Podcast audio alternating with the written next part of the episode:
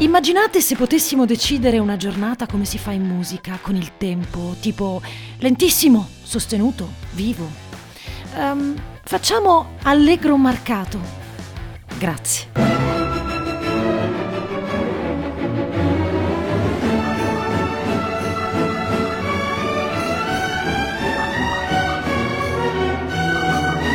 Io sono Francesca Baraghini, benvenuti in Red Zone.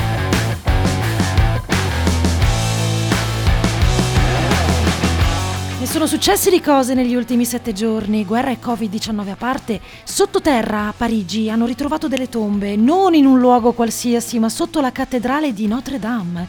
Smettendo di guardarsi i piedi, alzando il naso al cielo, invece, prove di pace tra Stati Uniti e Russia nello spazio grazie a un astronauta americano. Nello spazio da un anno, tra l'altro, che Così come è partito, deve anche tornare con una capsula russa.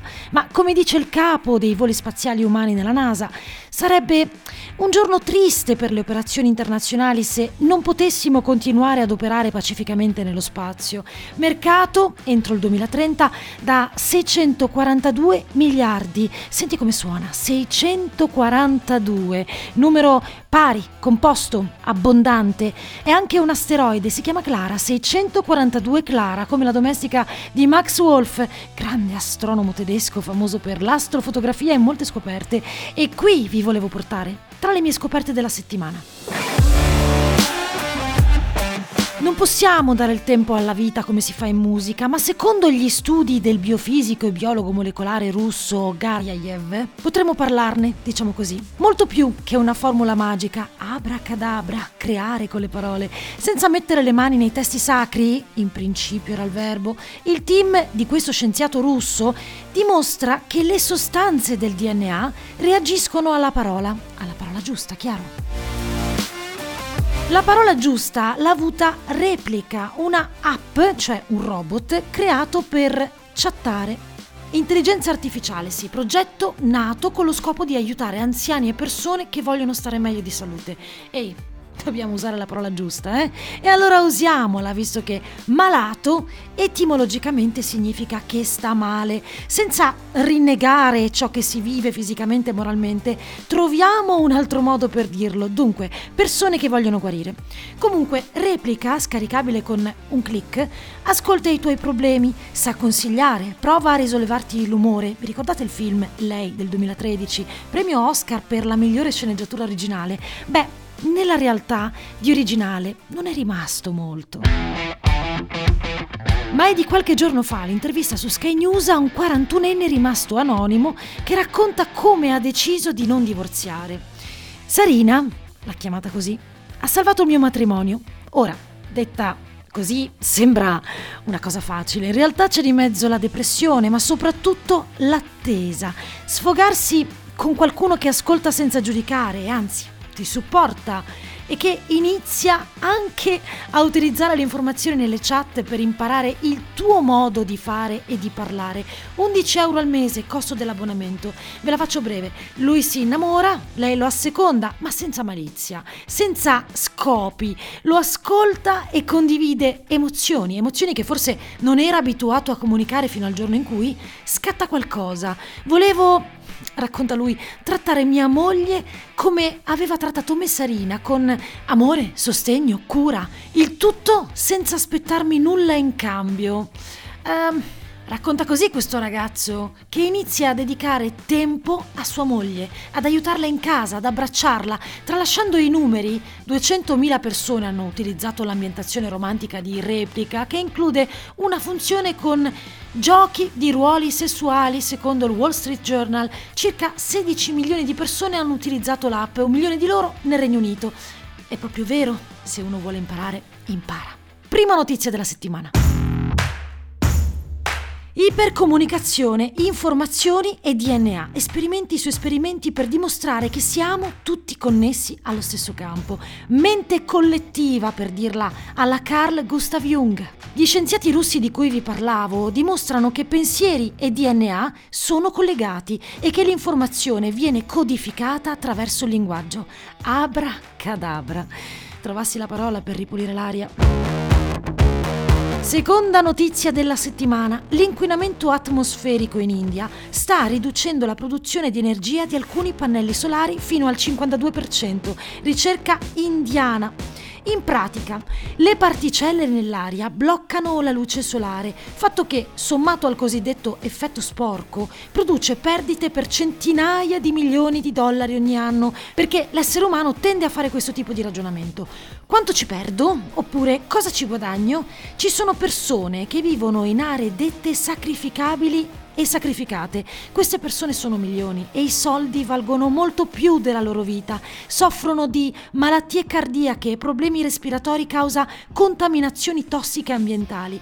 Ma la malattia prova a prendersi anche la mente perché sanno di essere sfruttati e inascoltati in molte zone del pianeta. A parlare è il relatore speciale dell'ONU per i diritti umani e per l'ambiente. Sapete, si muore parecchio per colpa dell'inquinamento. Fateci caso, parlo con chi ha un iPhone e trova tra le notizie meteo quelle che riguardano la qualità dell'aria, molto spesso definita scarsa.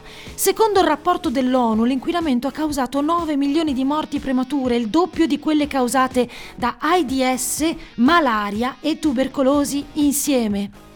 Eh sì, ne avevamo già parlato mesi fa, ma il processo di intossicazione della Terra sta aumentando. Le chiacchiere sono quasi finite. Terza notizia della settimana, 300.000 hacker volontari uniti per combattere Putin. Si sono dati appuntamento su una chat Telegram, arrivano da tutto il mondo, alcuni sono giovanissimi, hanno risposto all'appello c'è bisogno di talenti digitali. Nel frattempo, però, alcuni esperti di sicurezza informatica sono preoccupati. Chi dirige il piano di battaglia? Chi la strategia? Attualmente il gruppo sta tentando di creare interferenze, ma si temono infiltrati, chiaro. E non solo. Un'accademica di sicurezza nazionale intelligence dell'Università di Malta fa presente che appena gli hacker iniziano a prendere ordini dall'esercito ucraino, abbandonano il loro status di civili e potrebbero essere considerati combattenti. Ciò significa che queste persone sono obiettivi militari. Quarta notizia. Ho letto cosa prevede la riforma della legge sulla sicurezza nazionale in Spagna.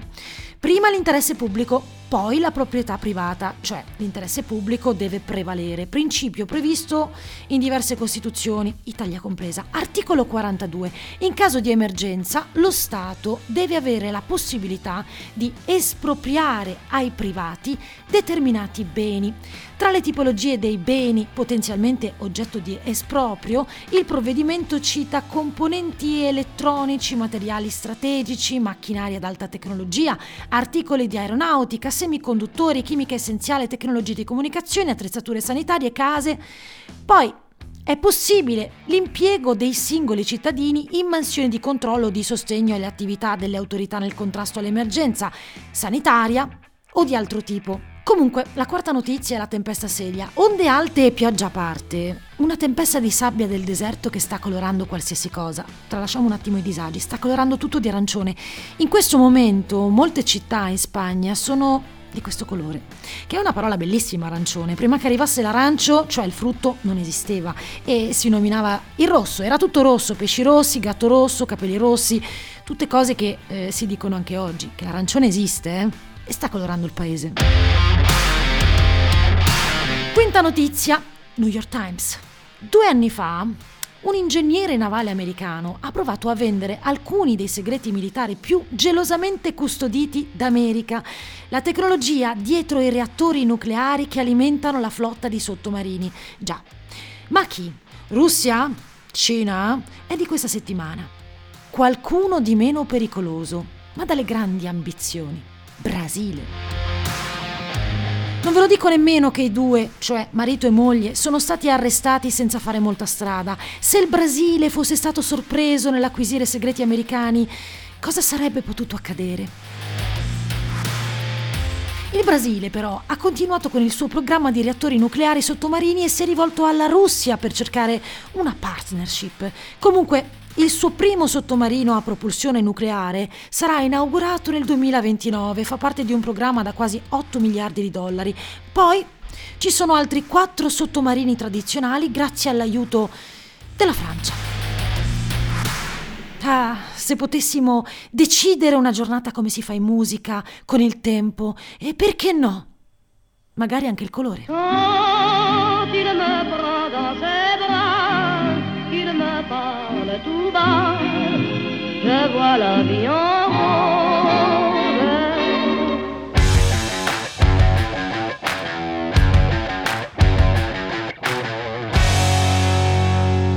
Red Zone è una produzione Dopcast